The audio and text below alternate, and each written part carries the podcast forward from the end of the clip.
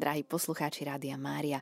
Počúvate reláciu Poklad viery a ja som veľmi rada, že sa dnes opäť môžeme spojiť s pastoračným centrom Anky Kolesárovej, konkrétne s pani magisterkou Máriou Aľušíkovou, ktorá je zodpovedná za šírenie kultu blahoslavenej Anky. Pochválen bude Ježiš Kristus. Na veky amen. Pozdravujem všetkých poslucháčov. Milí poslucháči, vy viete, že uh, už onedlho, už vo štvrtok nás čaká mariatón a práve za patronku mariatónu sme si zvolili blahoslavenú Anku Kolesárovú, mučeničku čistoty. Heslom tohto mariatónu je moto radostný v nádeji. A ja si myslím, že práve toto moto je aj veľmi prepojené práve s Ankou Kolesárovou. Poďme si teraz v krátkosti predstaviť život tejto blahoslavenej Slovenky. Tak, ja by som asi začala tým, ako sa klasicky začína pre životopisov, že Anka sa narodila ako bežné, obyčajné dievča do rodiny e, rolníka. Narodila sa 14. júla 1928 do rodiny mamka Anka, vlastne bola už raz vydatá, takže mala staršiu dceru, odišla do Ameriky a potom, keď jej manžel zomrel, tak si zobrala iného, jeho brata a uh, ocko sa volal Ján, prezývali Hruškovi, pretože vo Vysokej nad Uhom uh, vlastne žilo dosť veľa kolesarovcov a vlastne s týmto manželom ona mala ešte brata Miška a o, asi 8 rokov neskôr sa narodila Anka. Anka bola obyčajné jednoduché dedinské dievčatko, ktoré vyrastalo v rodinke, ktorá bola vraj sršala duchovným životom, radosťou, ako obyčajné dievčatá.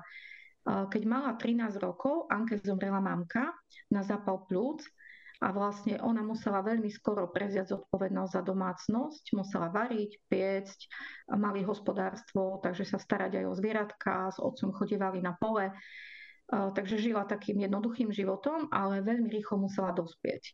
Tri roky prežila bez mamky a vlastne keď prišla vojna, tak s otcom, bratom a ďalšími susedmi sa skrývali v pivnici bola zahalená, ako keby mala nejakú predtuchu, tak bola zahalená, oblečená v mamkyných starých čiernych šatách, pretože po dedine sa rozprávalo o tom, že vojaci znásilňujú dievčatá a že sú, ak si troška vypijú, takže sú vlastne násilnícky, tak dievčatá sa takto obliekali. A Anka vlastne bola s otcom v pivnici s tým, že prišiel vojak, chodil im po dome a ocka napadlo, že asi je hladný tak eh, poprosil Anku, či by išla mu dať jesť. Anka vyšla z pivnice, chcela mu tam pripraviť niečo na jedenie a vtedy vlastne vojak po nej zatúžil a ona sa mu nedala, rozhodla sa radšej zomrieť. Eh, skočila do pivnice a vojak stihol za ňou namieriť eh, samopal a povedal rozlúca s otcom. Tak posledné slova Anky boli a počko s Bohom, Ježiš Maria Jozef. A vojak vypálil dve rány bolo to 22.11.1944, keď Anka ako 16-ročná zomiera pred očami svojho otca, brata a niektorých susedov. O tejto udalosti sa medzi ľuďmi v dedine rozprávalo, ale keďže vlastne nás oslobodili, osloboditeľia, nedalo sa verejne o tom rozprávať, ale pán dekan, ktorý tu pôsobil, tak vlastne on urobil zápis do matriky zomrelých a tam dal poznámočku hostia sancte castitatis. To znamená, že aj on ako kňaz, tým, že poznal Anku, spovedal ju, poznal ich rodinu, ako doma žijú a vedel, že zomrela pri obrane čistoty, tak urobil tento zápis. A na základe tohto zápisu a potom ešte zápisu v e, kronike farnosti sa, sme sa vlastne dozvedeli o tomto príbehu. Mm. Ako potom ďalej teda pokračoval tento proces? Uh, dosť zrejme ten proces e, blahorečenia inicioval kňaz otec Pavol Hudák, ale teda čomu predchádzalo ešte? Tak predchádzalo mu asi to, e, že z Vysokej nad Uhom pochádzal jeden kňaz, volal sa Michal Pataky. Po, počas totality si zmenil meno na Potocký. Bol to jezuita a on tým, ako rodák vedel o tomto príbehu, tak on medzi príbuznými sa snažil uchovávať ten príbeh a aj ho šíril, čiže my ho považujeme za takého prvého hrviteľa. A on vlastne spísal svedectvo piatich ľudí, ktorí podpísali e, to svedectvo a to svedectvo zložil do obálky a odniesol do Červenice, kde bol istý farár, volal sa Alois Tkáč. Pre nás je to teraz také nevysvetliteľné, ale veríme, že to bolo Božo, Božím, Božou prozrateľnosťou, že tento farár, ktorý dostal tento list týmto svedectvom, sa neskôr stal košickým arcibiskupom. Mal to u seba, ale počas totality vlastne takisto sa ten príbeh nešíril. A potom na jedných kniazských rekolekciách, bolo to v Košiciach na jazere, v kostole svätých košických mučeníkov, tak keď rozprával kňazom, tak rozprával aj o príbehu Anky. A práve vtedy pôsobil otec Pavol v Košiciach ako kaplan, takže sa dopočul o príbehu Anky a tým, že pôsobil už aj medzi vysokoškolákmi, tak na jednej svetej omši to mladým povedal a mladí sami boli tí motivátori, ktorí povedali, otec Pavol, poďme sa tam pozrieť, poďme sa pomodliť k hrobu. Tak otec Pavol od roku 98, vlastne od 99 už začali púte vo Vysokej nad Uhom a tie vlastne nejakým spôsobom môžeme povedať, že aj naštartovali ten proces, pretože Anka sa začala čím ďalej tým viac stavať známou. Aj vďaka týmto pútiam a vďaka posolstvu Ankinmu, o ktorom otec Pavol rozprával, dá sa povedať, celému Slovensku. On sa potom vlastne aj, ak, on je vlastne v procese aj aktorom, ako tým, ktorý hýbe procesom. Samozrejme potom bolo potrebné urobiť niektoré úkony, podľa inštrukcií kongregácie pre kauzy svetých sme museli postupovať, takže bola tam nejaká žiadosť na kbs konferencia biskupov Slovenska vlastne to schválila, že teda môžeme do toho procesu ísť. Potom otec arcibiskup vlastne určili postulátorov a celú vlastne tú komisiu, ktorá to má skúmať a v komunikácii s kongregáciou sa začal proces na dieceznej úrovni. Oficiálne bol ohlásený 2. apríla 2005 a vlastne pre nás je to také symbolické, lebo je to presne dátum, kedy zomrel svätý Jan Pavel II. Tak sa to aj dobre pamätá že do poludnia bolo diecezne stretnutie v Košiciach na terase, tam to bolo ohlásené, že začíname s procesom a večer vlastne zomrel Jan Pavel II. A takto vlastne pokračovalo, že ľudia, ktorí boli menovaní v tomto procese, že majú skúmať, bola tam určená historická komisia, teologická komisia, zbierali sa svedectva svetkov, a postupne sa pracovalo na vypočúvaní a potom vlastne ten pro, proces na dieceznej úrovni bol ukončený v roku 2012 na Valentína bol ohlásený ako ukončenie procesu, takže na dieceznej úrovni nám trval proces 7 rokov a potom sme čakali, ako na to bude reagovať Rím. A vlastne v Ríme sa to posunulo ďalej, posunulo sa to priamo na kongregáciu pre kauzy svetých, odnieslo sa tam 12 kg materiálov ktoré vlastne kardináli skúmali a všetci tí, ktorí tam boli poverení. A prišiel rok 2018, kedy nám oznámili, že teda nič nebráni tomu, aby Anka mohla byť vyhlásená za blahoslavenú a daná mladým zázor. A teda 1. septembra sa tak aj stalo. Áno, 1. septembra v Košiciach na štadióne Lokomotíva sme zažili nadhernú slávnosť, pri ktorej bola vyhlásená Anka za blahoslavenú. Bolo tam cez 30 tisíc ľudí, bolo tam okolo 10 tisíc bielých rúží, ktoré zaplavili štadión a bolo to naozaj nádherná slávnosť pre celé Slovensko.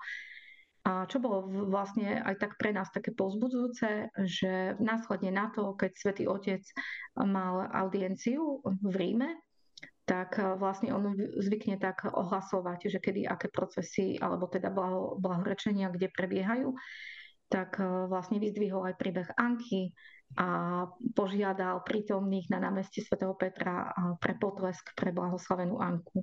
Tak máme zachytený tento záznam a tešíme sa tomu. Je to aj pre nás takým motorom, že celá církev môže Anku už oslavovať ako blahoslavenú. Z toho sa veľmi tešíme. A ako um, sa postupuje teda ďalej? Zrejme um, by sme teda mali radi medzi sebou aj svetu Anku Kolesárovu, tak teda ako to postupuje ďalej? Tak postupuje to takto.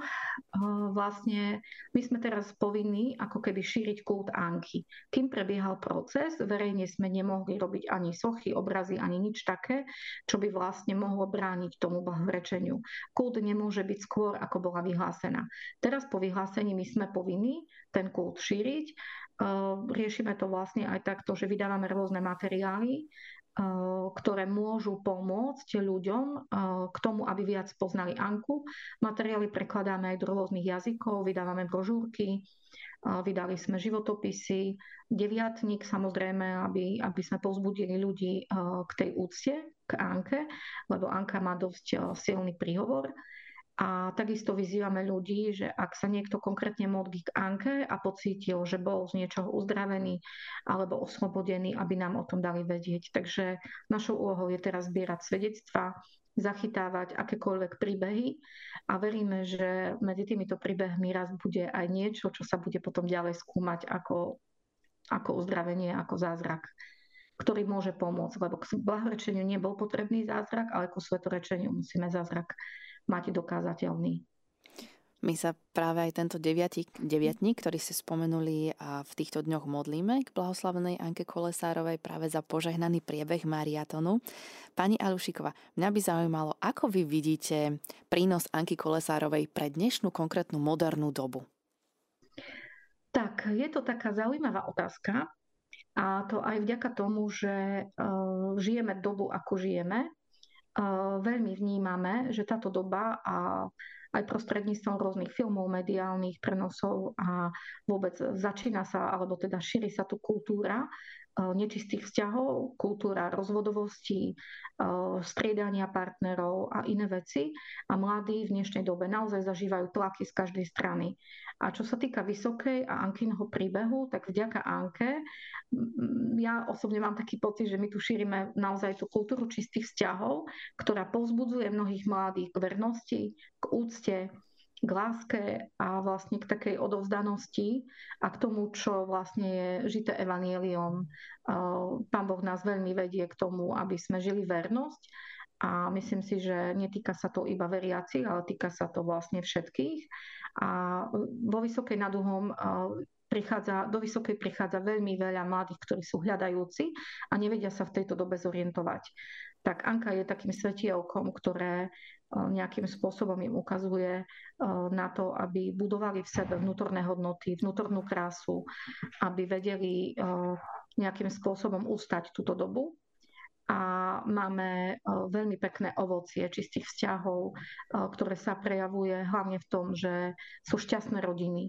Rodiny, ktoré sa nerozvádzajú, nerozchádzajú. E, keď prichádzajú mladí, veľmi je cítiť, kto žije v úplnej rodine a kto je pozraňovaný či už rozvodom alebo iba partnerskými vzťahmi rodičov. A, a týchto mladých to zasahuje. Takže tu majú také miesto, takej oázy, kde môžu prísť, načerpať, upevniť sa v hodnotách, upevniť sa vo viere a potom aj ľahšie akékoľvek prekážky sa im žijú, ak vnútorne sú zrelí, ak vnútorne dozrievajú a rozhodujú sa pre čistotu. Určite ste sa počas vašej služby, ako vravíte, stretli naozaj s mnohými aj krásnymi svedectvami. My si možno ešte o nich porozprávame o malú chvíľočku. Drahí poslucháči Rádia Mária, počúvate reláciu Poklad viery, kde sa dnes rozprávame s magisterkou Máriou Alušíkovou z pastoračného centra Anky Kolesárovej. Pani Alušíková je zodpovedná práve za šírenie kultu blahoslavenej Anky Kolesárovej. V uplynulom vstupe sme si povedali niečo zo života tejto našej blahoslavenej, takisto o procese blahorečenia a slúbili sme poslucháčom, že pripojíme ešte nejaké svedectvá, ktoré vám možno tak utkveli v pamäti, s ktorými ste sa stretli, tak poďme sa s nimi podeliť. Vyhla asi jedno svedectvo jedného chalana, ktorý mal dievča, niekoľko rokov spolu žili a bol, keď už vlastne prišlo k tomu, že sa idú brať, tak v ňom sa čosi zlomilo a on si vlastne uvedomil, že nebude šťastný v tomto eh, vzťahu a niekoľko mesiacov pred eh, svadbou vlastne sa rozišiel s týmto dievčaťom. Potom chalan veľmi zatúžil žiť inak. Odišiel do Austrálie, žil tam asi dva roky a keď sa vrátil, počul o Vysokej nad počul o domčeku, počul o tom, že tu sa môže začať na novo tak eh, tento chalan prišiel tu na, na bicykli, privítali sme ho, otec Pavol mu vlastne vypočul si jeho príbeh a mu dovolil, že môže tu na, s nami žiť ako dobrovoľník. A veľmi často sme toho chalana stretávali potom v kaponke, po večeroch, keď sa skončilo celá celodenná činnosť, veľmi, veľmi oplakával svoju minulosť a tu nás sa rozhodol pre čisté, čisté vzťahy a pre čisté srdce. A následne na to si našiel veriace dievča, majú úžasnú, krásnu rodinku, stal sa z neho nový človek a je pre nás veľkým, veľmi veľkým povzbudením, lebo je veľmi zodpovedný otec rodiny a hlavne žije to, čo v, v srdci cítil, lebo ten predošlý vzťah ho veľmi zranil tým, že žili pred manželstvom a, a vlastne zistil, že, že, takto, že takto to nepôjde. Ďalší príbeh by som možno spomenula jednej dievčinky, ktorá žila v zlej partii mala rodičov veľmi zaneprázdnených, veľmi často sa túlala po uliciach a žila v zlej partii. Mala okolo seba chalanov, ktorí ju často aj v intimnej oblasti pozraňovali. A to dievča, keď spoznalo príbeh Anky, tak bolo to, ten príbeh bol pre ňu ako takým zrkadlom. A to dievča bolo veľmi utrápené. Takisto bol, chodievala tu na akcie a vždy oplakávala to, ako žije, ale nevedela sa nejako z tých vzťahov dostať až prišlo k jednej modlitbe u nás v kaponke, kde vlastne odovzdala život Ježišovi a veľmi prosila Anku, aby jej pomohla nejakým spôsobom žiť inak, lebo zatúžila po čistote. A keď prišla domov, po nejakom čase sa ozvala a dala vedieť, že nevie, akým zázrakom, ale že sa jej chlapci a celá tá predošla partia začala vyhybať a v podstate to dievča e, začalo žiť úplne nový život, našla si novú partiu, nové spoločenstvo a žije veľmi pekne. Tak e, takéto príbehy e, nemôžem povedať, že sú na dennom poriadku, ale, ale veľmi často zažívame aj takéto. Alebo potom aj mladí, ktorí napríklad sa trápia rozchodom rodičov alebo hm, odídu zo školy a nevedia sa ďalej zorientovať, majú taký taký, taký čas, že nemajú s kým sa poradiť, tak aj takíto prichádzajú do nášho centra a snažíme sa im výzvu strety, snažíme sa ich vypočuť a dať im možno to, čo doma nemali.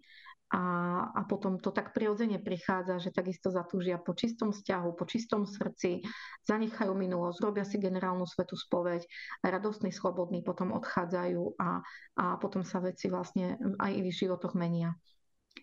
Čo tak asi toľko, tak stručne. Uh-huh. A čo konkrétne by ste vy odporúčili mladým ľuďom, ktorí túžia žiť čistotu a možno ju nežijú, čím by mali začať? A ako by sa mali udržať hlavne na tejto ceste čistoty?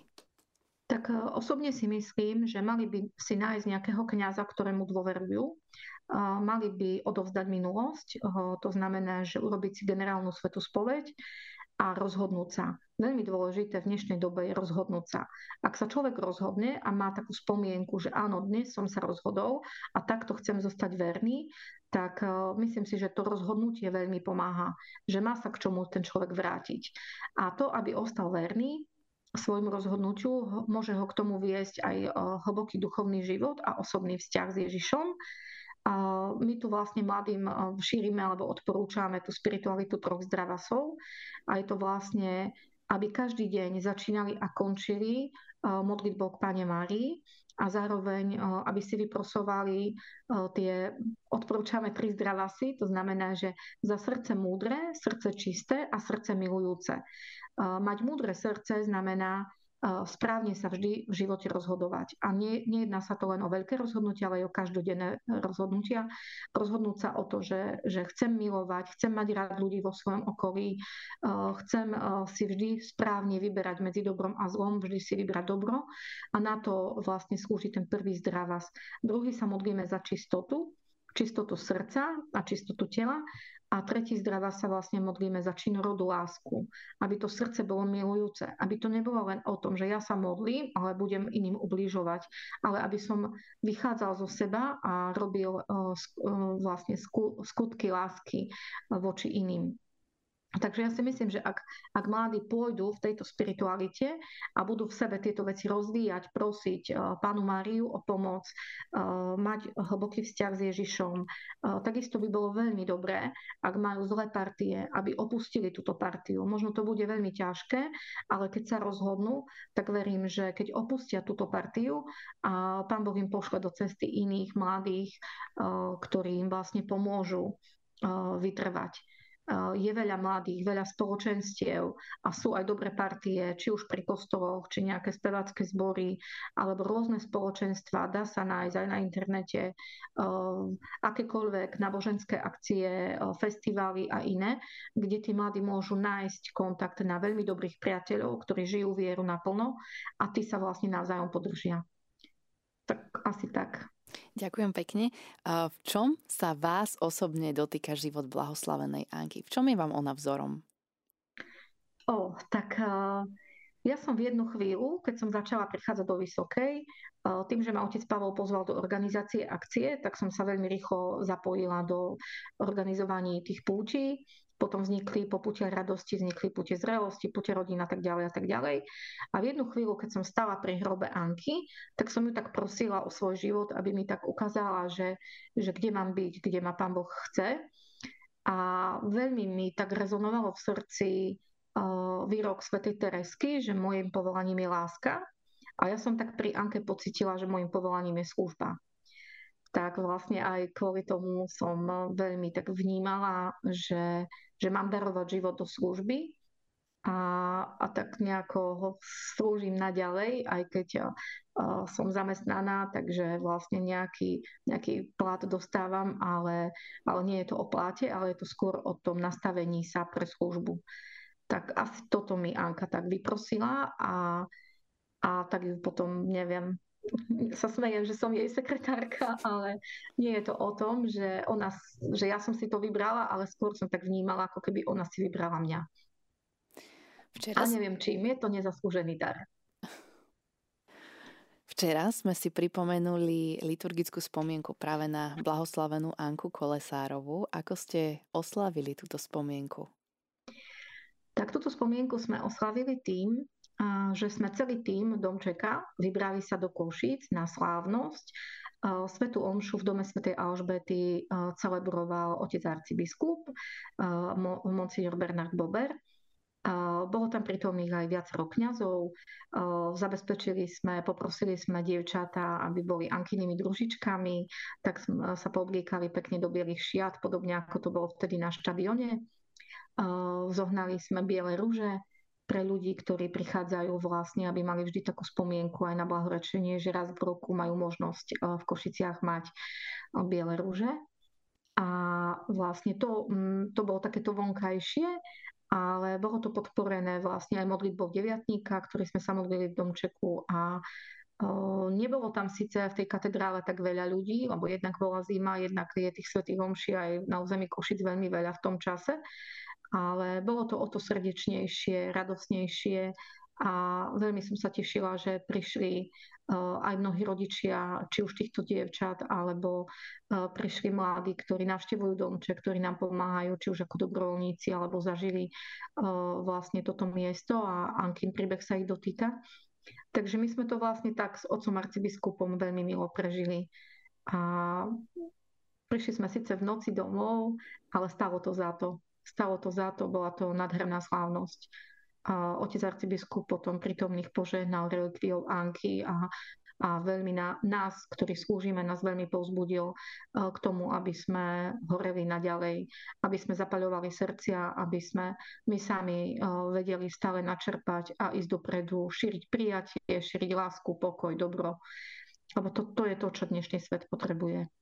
Povedali ste nám a pani Alušiková zo pár veľmi povzbudivých svedectiev a takisto aj o tom, ako sa dá vytrvať na tej ceste čistoty.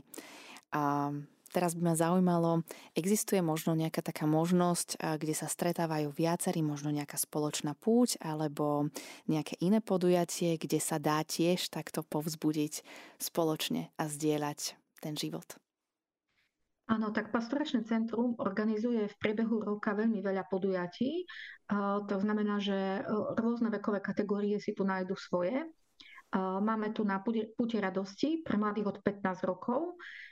Tie sú také aj najviac známe, ale zároveň aj najviac vyhľadávané.